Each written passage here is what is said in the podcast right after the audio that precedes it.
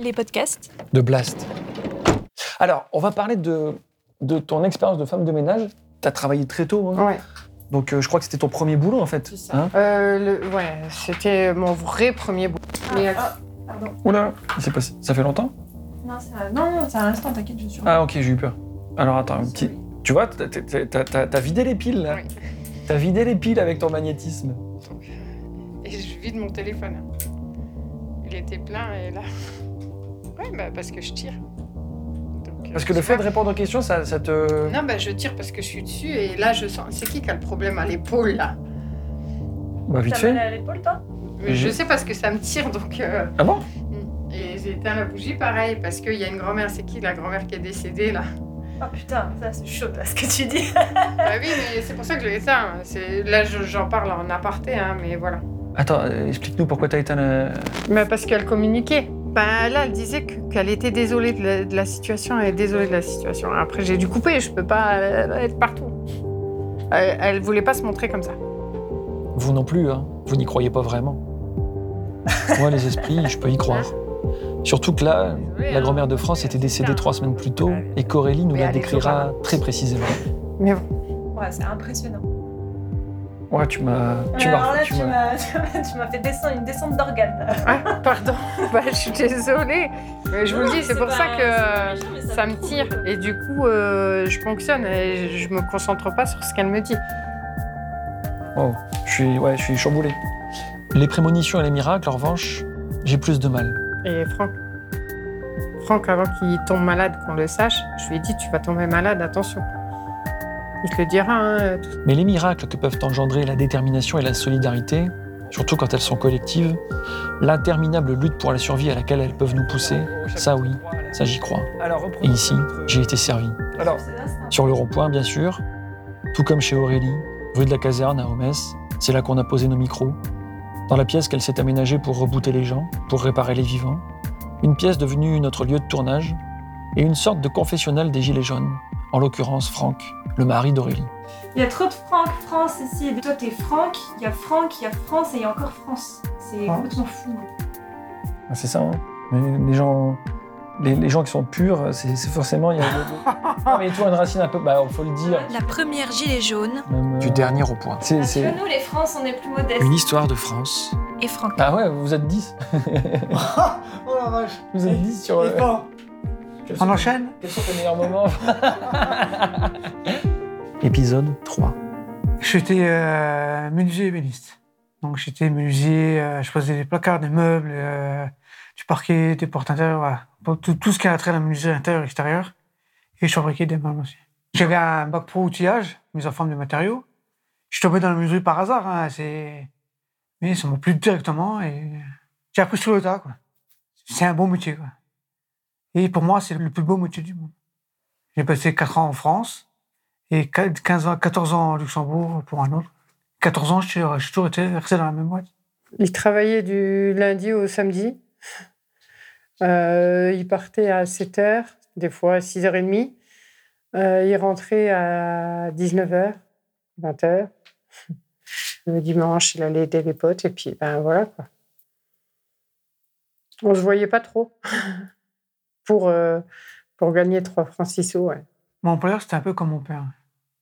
Moi, j'étais un peu comme son fils. J'étais comme un fils pour lui, ce qu'il disait.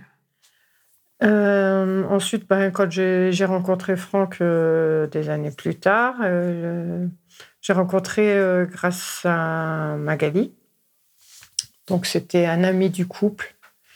Et puis, on a, on a lié d'amitié. Et puis, ben voilà, de fil en aiguille, on s'est mariés. Je fais des, des travaux chez euh, Magali et son ex-mari. Je mettais des carrelages au sol le 1er mai. Et euh, Aurélie avait, avait fait la fête le soir. Elle est arrivée avec une bouteille de, bis- de, de Ricard pour son mari. Et euh, j'ai pas calculé en fait. Elle m'a dit à sa copine Mais Qu'est-ce qu'il est con ce mec-là? Aurélie a dit ça? Ouais. Et finalement, à table, euh, je tournais le dos. Et j'ai fait une aiguille, elle m'a pas parlé. J'ai parlé. Et elle m'a donné son adresse mail. Elle m'a dit les bonnes, adresses, ça se perd pas.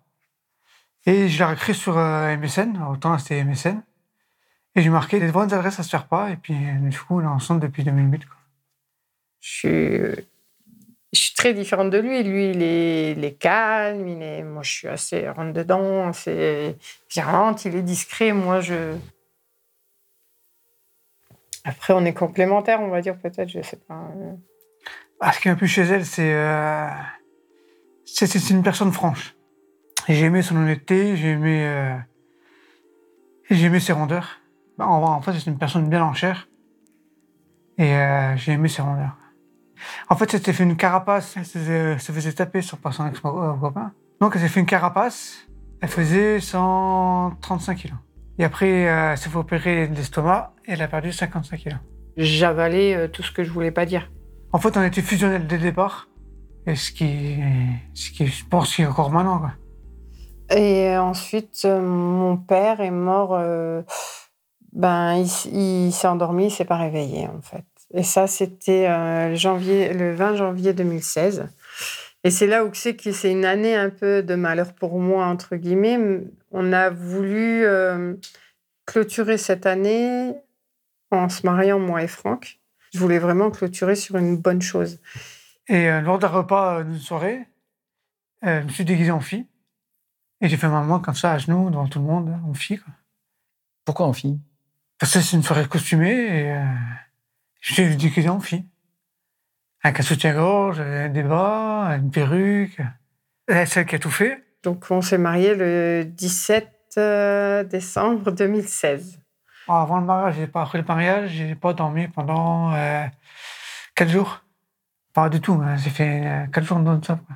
Tellement le stress du mariage. euh, elle m'a dit qu'elle avait choisi une robe noire avec une fleur verte. Donc euh, voilà, c'est inconcevable pour moi. Que...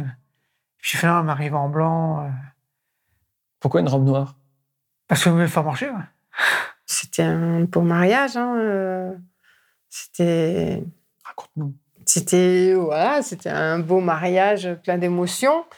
On a mis cinq mois pour le faire. C'était court en timing. Bah, moi, j'avais, entre guillemets, la folie des grandeurs. Donc, moi, je louais tout.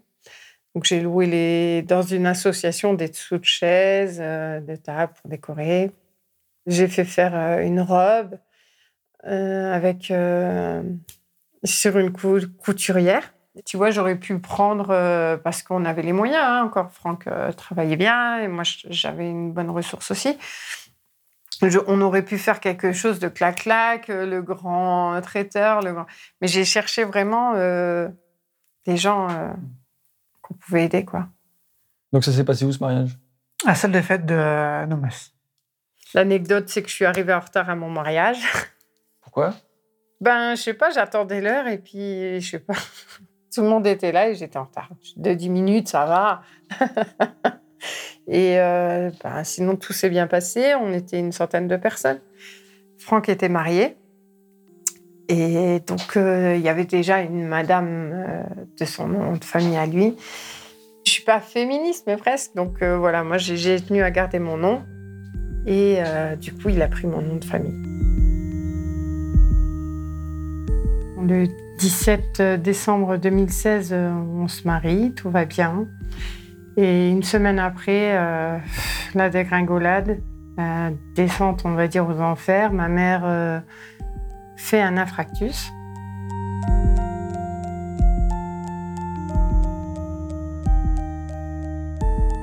Euh, Je me sentais pas bien, c'était un samedi. Je vais m'allonger sur le canapé. Nous ont envoyés aux courses, voilà, comme, comme mon beau-frère. Pourquoi vous envoyez aux courses? Son frère, il voulait pas qu'aller à l'hôpital. J'ai dit non, non, je ça va aller. Elle s'était mariée la semaine d'avant. J'étais fatiguée. Elle parlait, elle faisait le, le manger, hein, et je sentais que ça allait pas. J'ai appelé les pompiers, les pompiers ont- sont intervenus. J'étais dans, dans le camion pendant une heure devant. Il ne bougeait pas. Je ne sais plus rien après. Et arrivée à Thionville, elle a fait l'arrêt cardio-ventilatoire. Donc en fait, euh, ça a été déclenché qu'elle était en plein infarctus. Et euh, son cerveau n'était pas oxygéné pendant 5 minutes. Alors le, le docteur il a proposé de faire un, de remettre une pile dans le cœur. C'était un cœur, maintenant un cœur artificiel. Sachant que vu que son cerveau n'était pas oxygéné pendant quelques temps, on ne savait pas comment elle allait euh, se réveiller. Si elle allait être consciente, si elle avait toutes ses facultés, quoi, autant neurologiques que physiques. Euh, le médecin nous a dit que ça allait être de l'acharnement thérapeutique si on continuait. Et moi, j'ai insisté, insisté en disant qu'il fallait le faire. Et vu que j'étais la personne de confiance euh, à l'hôpital, on l'a fait.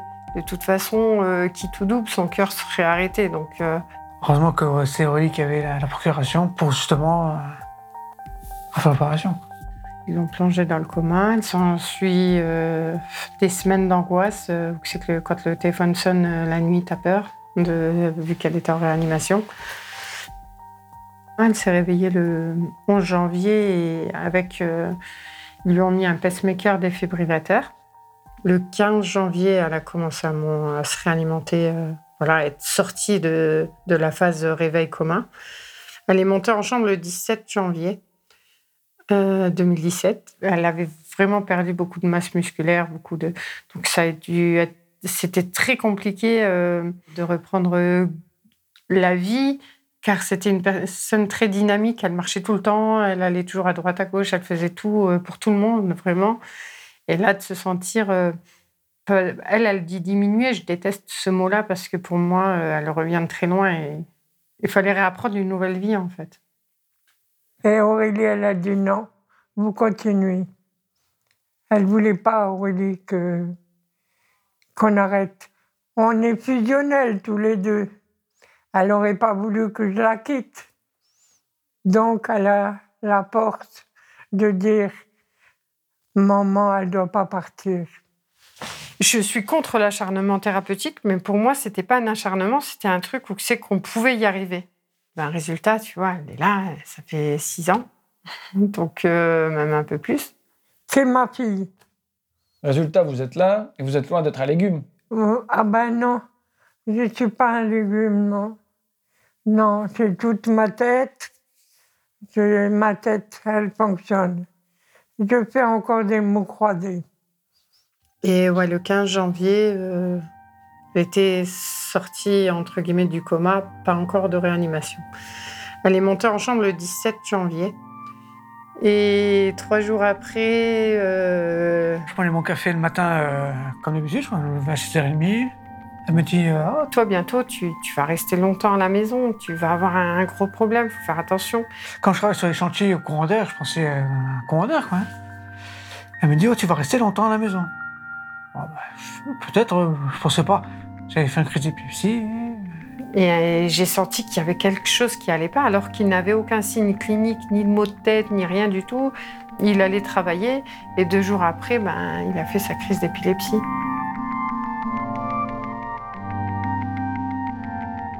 On, faisait, euh, on refaisait la tapisserie justement de ma mère avant qu'elle sorte de l'hôpital. Donc on refaisait le salon. Et d'habitude, c'est toujours lui, parce que moi j'ai le vertige, qui monte sur l'échelle. Et le jour-là, je lui dis non. non, non, on ne va pas sur l'échelle, euh, je mets moi. La tapisserie, moi. Elle monte sur l'échelle. Et là, du coup, euh, bah, tout noir. Je ne vois plus rien, mon cerveau se déconnecte. J'entends un blocage parole que j'ai appris après. Il était saisi, transi et il est tombé. Et finalement, elle se retourne et elle voit mon visage déformé. Euh.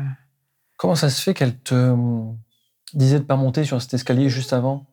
Un pressentiment. Un pressentiment. Et je me suis dit, s'il serait monté sur l'échelle, c'était pire. Et comme par hasard, il n'y avait pas de réseau, donc elle monte chez la voisine, appeler les pompiers. Et je me souviens pas. Euh, je me souviens, c'est de me lever, d'être réveillé assis par terre, contre le mur. Euh, je fais une crise d'épilepsie. Après, ils m'ont emmené euh, dans le fourgon euh, des pompiers à l'hôpital Bel Air. C'était des travaux, donc j'étais avec un tas de gens dans un salle d'attente, allongé sur un brancard. Après son malaise, je l'ai suivi, j'attendais toujours le résultat.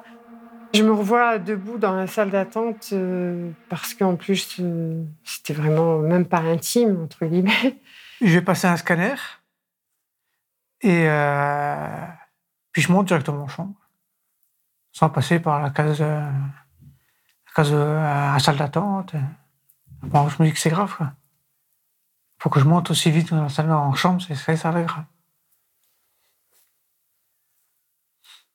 Et finalement, euh, après, j'apprends que. Euh, le médecin du, du SAMU est venu me chercher dans la salle d'attente en m'expliquant que. euh, il passera pas la nuit parce qu'il a une tache au cerveau. Je viens de 48 heures à vivre.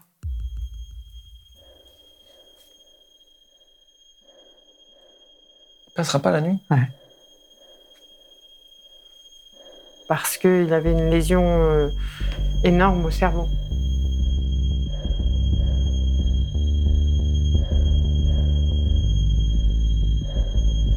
Et j'ai dit, je leur ai dit que vous avez- qu'ils n'ont pas le droit de me dire ça ou de me faire comme ça, de pas m'apprendre ça comme ça. Elle était toute seule en plus. Et elle est remontée à la maison avec ça. Avec, euh, avec ça en tête, quoi. Je passerai pas la nuit. Toi, tu le savais, ces paroles de, non, du non, je savais docteur pas, j'ai eu ça après. Ben, j'ai... Pour moi, c'était pas possible. Je- J'y croyais pas euh, parce que euh, Franck avait toutes ses capacités.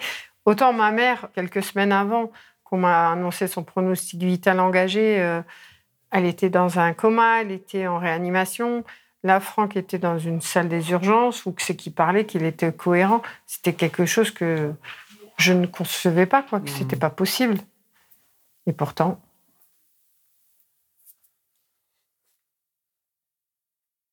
J'avais demandé à ce que Franck puisse intégrer l'hôpital de Mercy pour que, on soit tout- que je, je sois avec eux dans le même hôpital.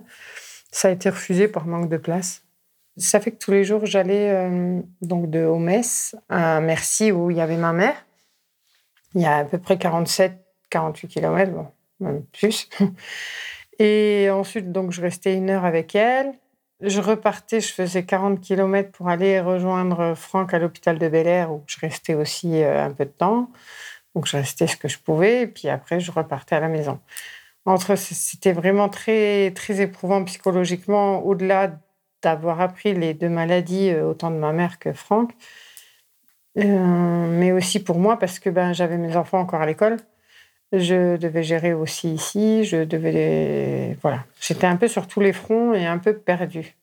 En chambre, euh, je vois arriver euh, dans le couloir le lendemain, tout content de la voir. euh, je me dit, je vois plus rien. euh, voilà.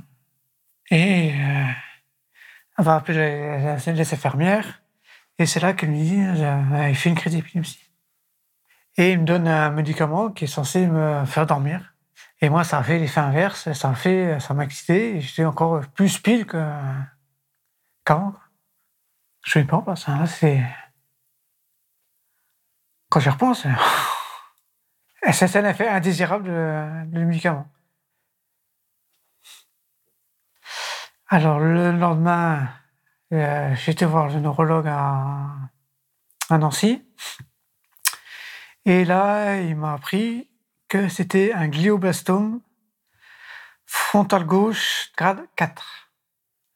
Donc, le grade 4, c'est euh, c'est opérable, mais plus beaucoup. Et après, c'est grade 5, c'est inopérable. Et, et j'aurais pu. Voilà, Ça veut dire que tu vivais depuis combien de temps avec ce glioblastome? Je sais pas. Je sais pas d'où c'est venu, je sais pas. On pense que c'est le stress. On pense que c'est le stress du travail, le stress de la vie. euh, je sais pas. On nous dit que la tumeur cérébrale, il n'y a pas de traitement vraiment qui soigne. Ça ralentit, mais ça ne se soigne pas. Donc, euh, ça fait partie euh, des, des maladies incurables, en fait. C'est quoi un glioblastome? Alors, le glioblastome, c'est une tumeur cérébrale euh, infiltrante euh, qui. Ils l'appellent le terminator, en fait.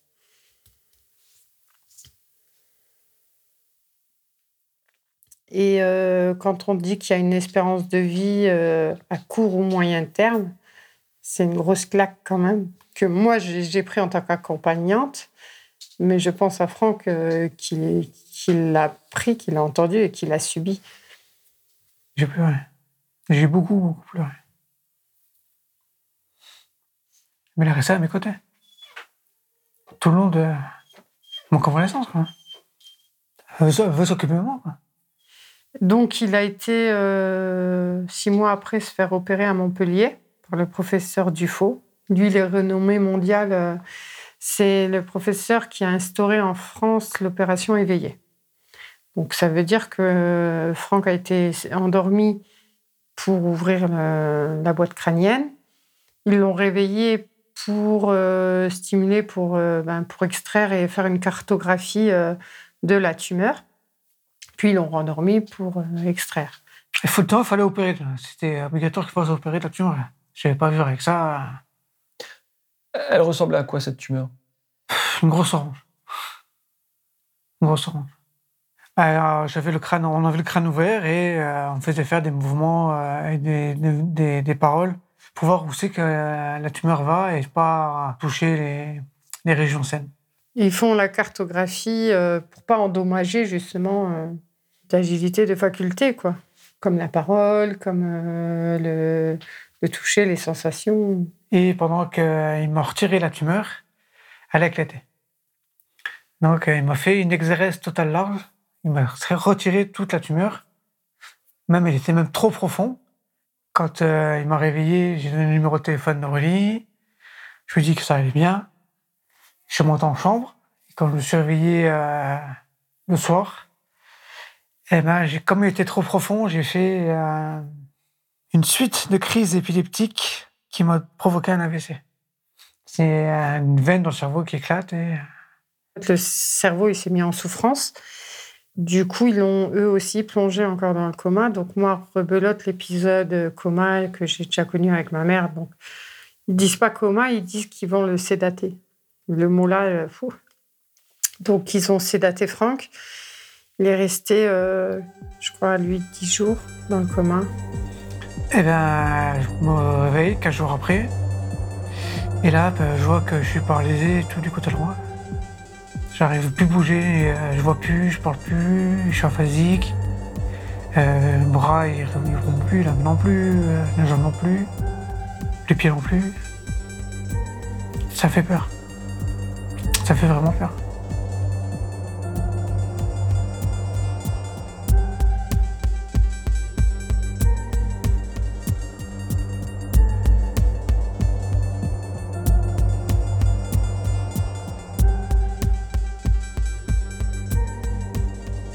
Euh, je me suis réveillé, j'ai découvert ma, paralysie.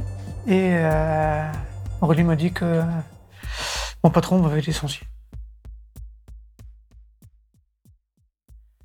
Pendant coma, pendant que je pouvais rien faire, parce que j'étais, euh, soi-disant, inapte au travail. Et euh, s'il voulait rembaucher, il fallait que je sois licencié pour pouvoir embaucher un autre menuisier. Il a choisi pile le moment où je suis en coma pour me licencier. Relié, un, un groupe Messenger avec tous les gens proches. euh, mon patron faisait partie et il savait que j'étais en coma. Et ils sont tous abandonnés, en plus de la maladie et tout ça. Il a eu un choc euh, en disant qu'il servait à plus rien, quoi. Parce que lui, il a donné toute sa vie, euh, et il l'a donné euh, à son travail. J'ai dans le bureau euh, du, du professeur, pas dans le bureau, il vient dans ma chambre en fait, et euh, il me dit qu'il a fait une exérèse totale large, que euh, c'est tout enlevé, mais que ça pourrait revenir parce que c'est comme une toile d'araignée. Quand tu as une tumeur cérébrale, euh, ça s'infiltre dans tout le cerveau en fait. Et euh, tu peux pas retirer euh, 100% de la tumeur. Et ça peut revenir. Et, et c'est pour ça que je suis en, en, en suivi tous les quatre mois à Nancy. Je fais un IRM tous les quatre mois. Et, euh, il donne euh, une espérance de vie de euh, 4 ans, 3 ans, maximum. Et moi, ça fait 5 ans et demi, 6 ans maintenant que je suis là. Et voilà. Tiens, survie. Avec le blastome, de 15 à 17 mois et un taux de survie de 5% à 5 ans. Ça, c'est ce qui est écrit sur Wikipédia. C'est comme Franck a fait des rayons. Eh bien, quand il sortait des rayons sur la tête, eh ben, lui, elle lui passait ses mains, elle lui retirait la- le, le, le mal. Oui, il n'a pas eu de brûlure, Franck, pour ça. Mm. Quand il sortait de la chimio, Oui. thérapie. Oui, elle a un don qu'il faut qu'elle garde, parce qu'elle fait du bien autour d'elle. où il a fait des efforts. Il, a- il lui faisait des orthèses pour ses mains car sa main se rétractait. Il a été opéré de la main deux fois et ça, continue. C'est des rétractations tendineuses. Il peut pas faire la pince. Il, peut, il a du mal à hum, tenir un objet euh, dans la main. Certes, pour lui, c'était pas évident parce que quand on sortait, le regard des gens, euh, parce qu'il ne savait pas encore, euh, il était paralysé, donc les gens y regardaient du, du coin de l'œil, je coupais la viande, voilà, il était gêné beaucoup de ça et moi, ça me dérange pas du tout le regard des gens, je m'en fous, mais royalement. Je monte en soins euh, continus. Comme je ne veux pas être un pour ma femme, je me force à, bouger- à faire bouger les membres. Je- dans ma tête, j'étais obligé de faire bouger. Je ne veux pas être un pour ma femme. Je ne vais pas finir en fauteuil roulant. C'était pas, pas pour moi. Inconcevable que ça pour moi. Alors, pour apprendre à euh, remarcher, il a euh, mis euh, deux mois, moins, parce qu'il fallait apprendre la marche, plus tenir l'équilibre et bien lever la jambe, ce qui est tout perdait, quoi. Non, j'ai commencé à bouger les jambes, les orteils. Après, je monte en chambre à Montpellier. Je recouvre la vue.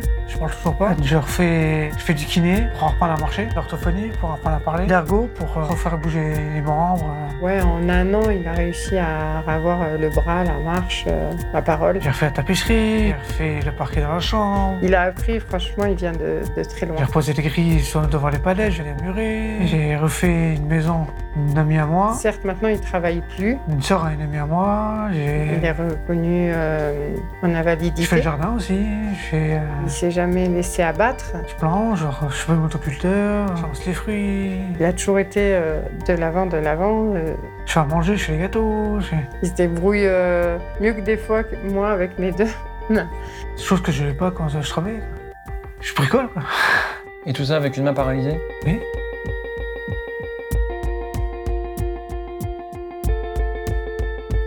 Les gilets jaunes, ça a été un moyen de s'évader de toute cette maladie. Ah, ma mère, elle aurait pu mourir plusieurs fois, mais ils lui mettent un coup de pied au cul en haut pour qu'elle redescende et elle est là. Puis moi, je la tiens, hein, je veux bien qu'elle reste à côté de moi. C'est ça qui fait aussi la force. euh, on prouve et on lâche rien. Donc euh, j'ai appris à, à vivre, vivre pour moi-même. Quand je travaillais, je vivais pour le travail, que, pour le travail. Maintenant que je suis euh, pensionnaire du Luxembourg, ben, je suis que pour moi, pour et, une partie pour les gilets jaunes. On vit au jour le jour et on y va et on fonce. De façon, carpe diem. Faut penser à la vie avant de penser à la mort, quoi. Franck est toujours là et pourtant c'est prouvé que c'est des, c'est des phénix.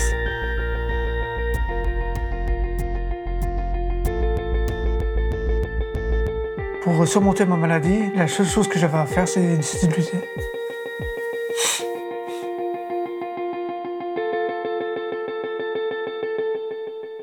À faire, à suivre.